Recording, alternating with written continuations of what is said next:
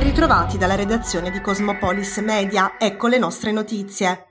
Continuano le dichiarazioni in merito alla morte di Giuseppe De Marinis, l'agricoltore di 55 anni che nella giornata di ieri, 25 agosto, ha perso la vita mentre lavorava in un'azienda agricola di Massafra, ribaltandosi con il trattore. Il segretario di CISL Taranto Brindisi, Gianfranco Solazzo, ha chiesto chiarezza da parte della magistratura sulle dinamiche dell'incidente e verifiche sul rispetto delle misure per la sicurezza sul lavoro, chiedendo più controlli sulle aziende del territorio, anche alla luce dei dati emersi dall'Ispettorato Nazionale del Lavoro, che ha riscontrato irregolarità nel 62% delle ispezioni. Non c'è una ricetta magica per risolvere il problema, solo il buonsenso, ha dichiarato il segretario dello Snadapi Gianfranco Buttari, che ha chiesto un aumento del numero degli ispettori, una formazione continua sulla sicurezza e una regolamentazione più precisa nel campo. Basta risparmio sulla sicurezza dei lavoratori in nome del profitto, ha dichiarato il sindacalista, bisogna fermare questa scia di sangue.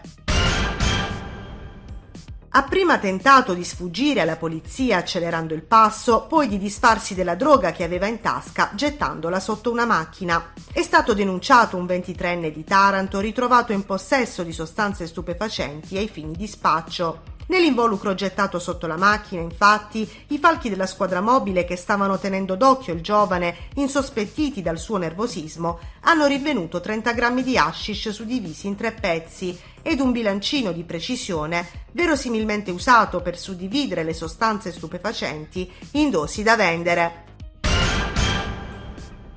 Coronavirus. Il bollettino del 26 agosto segnala in Puglia 1189 casi di contagio da Covid-19 e 5 decessi. Nelle ultime 24 ore sul territorio regionale sono stati processati 10.227 test. 311 casi si trovano in provincia di Bari, 68 nella provincia di Barletta Andriatrani, 147 sono stati segnalati in provincia di Taranto, 353 in provincia di Lecce, 145 in provincia di Foggia e 115 in provincia di Brindisi. Brindisi. In totale nella regione sono al momento 21.590 le persone positive al Covid-19, di cui 15 ricoverate in terapia intensiva e 255 in area non critica.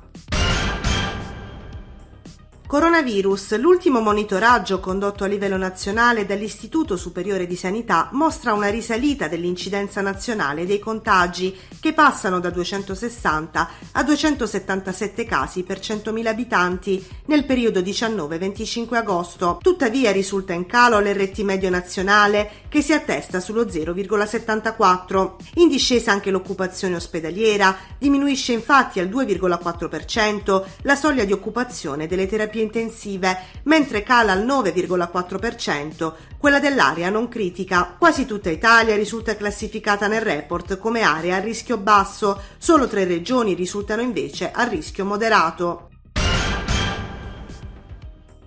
Senza risorse immediatamente spendibili non si va avanti sia sul fronte degli investimenti ambientali e industriali, sia per i pagamenti dell'indotto e del circolante in generale. Così Salvatore Toma, presidente di Confindustria Taranto, il vicepresidente Vladimiro Pulpo e il presidente della sezione metalmeccanica Antonio Lenoci.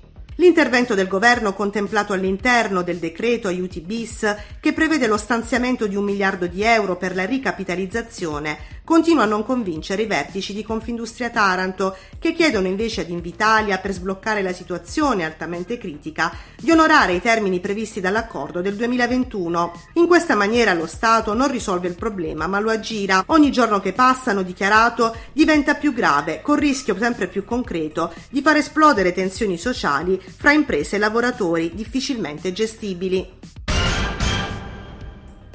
I produttori pugliesi di uva da vino, a pochi giorni dall'inizio della vendemmia, sono comprensibilmente preoccupati. Quello che temono è che a danno delle loro aziende si profili una nuova miserevole speculazione. E quanto emerge dalle parole di Gennaro Sicolo, presidente di CIA Puglia, nonché vicepresidente nazionale di CIA Agricoltori Italiani. Si tratta delle stesse imprese, ha dichiarato Sicolo, che stanno facendo i salti mortali per portare a termine una stagione già martoriata dall'impennata allucinante di bollette energetiche, caro gasolio, materie prime e costi di produzione, oltre che dallo stillicidio di grandinate nubifragi. Siamo fermamente convinti che agli alti costi di produzione sostenuti per produrre uve eccellenti vada riconosciuta un'adeguata remunerazione alle aziende vitivinicole. Nella zona di Taranto e Brindisi, Pietro De Padova, presidente di CIA Due Mari, ha dichiarato che la siccità e la grandine hanno influito sulla quantità ma non sulla qualità delle uve, che si conferma eccellente e alla quale deve pertanto corrispondere il giusto prezzo. Tuttavia quest'anno i prezzi sono in picchiata del 30-40% per il primitivo di Manduria DOP, mentre il GP primitivo Salento è pagato a 50 euro a fronte dei 150 euro a quintale del 2021.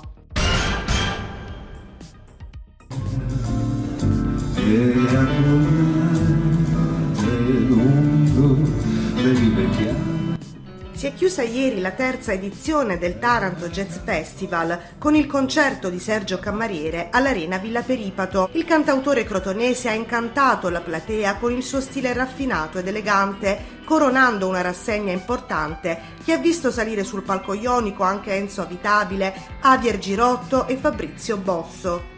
È il gioco anche che esiste tra di noi sul palco, eh, ci conosciamo da tanto tempo con i miei musicisti e ogni volta giochiamo con la musica, coinvolgendo molto il pubblico e anche noi stessi.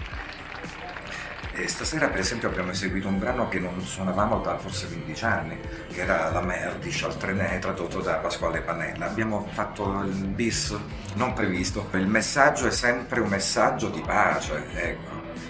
Cioè, la musica è dona la pace interiore a chi l'ascolta e aiuta le nostre coscienze. È lungo, devi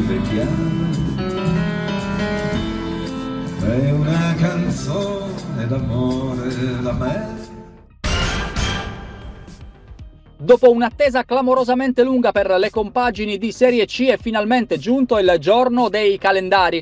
L'appuntamento è per le 18 di oggi, venerdì 26 di agosto, quando le 60 squadre di Lega Pro conosceranno nel dettaglio la loro stagione con il sorteggio dei calendari. L'evento sarà trasmesso in diretta ed in esclusiva in streaming sul sito rainews.it ed in contemporanea anche su tutti i siti regionali del portale web della testata giornalistica regionale. Il dilemma maggiore riguarda proprio il raggruppamento meridionale con il Campobasso che parrebbe vicino alla riammissione costringendo pertanto la Lega alla costituzione di un terzo girone a 21 squadre.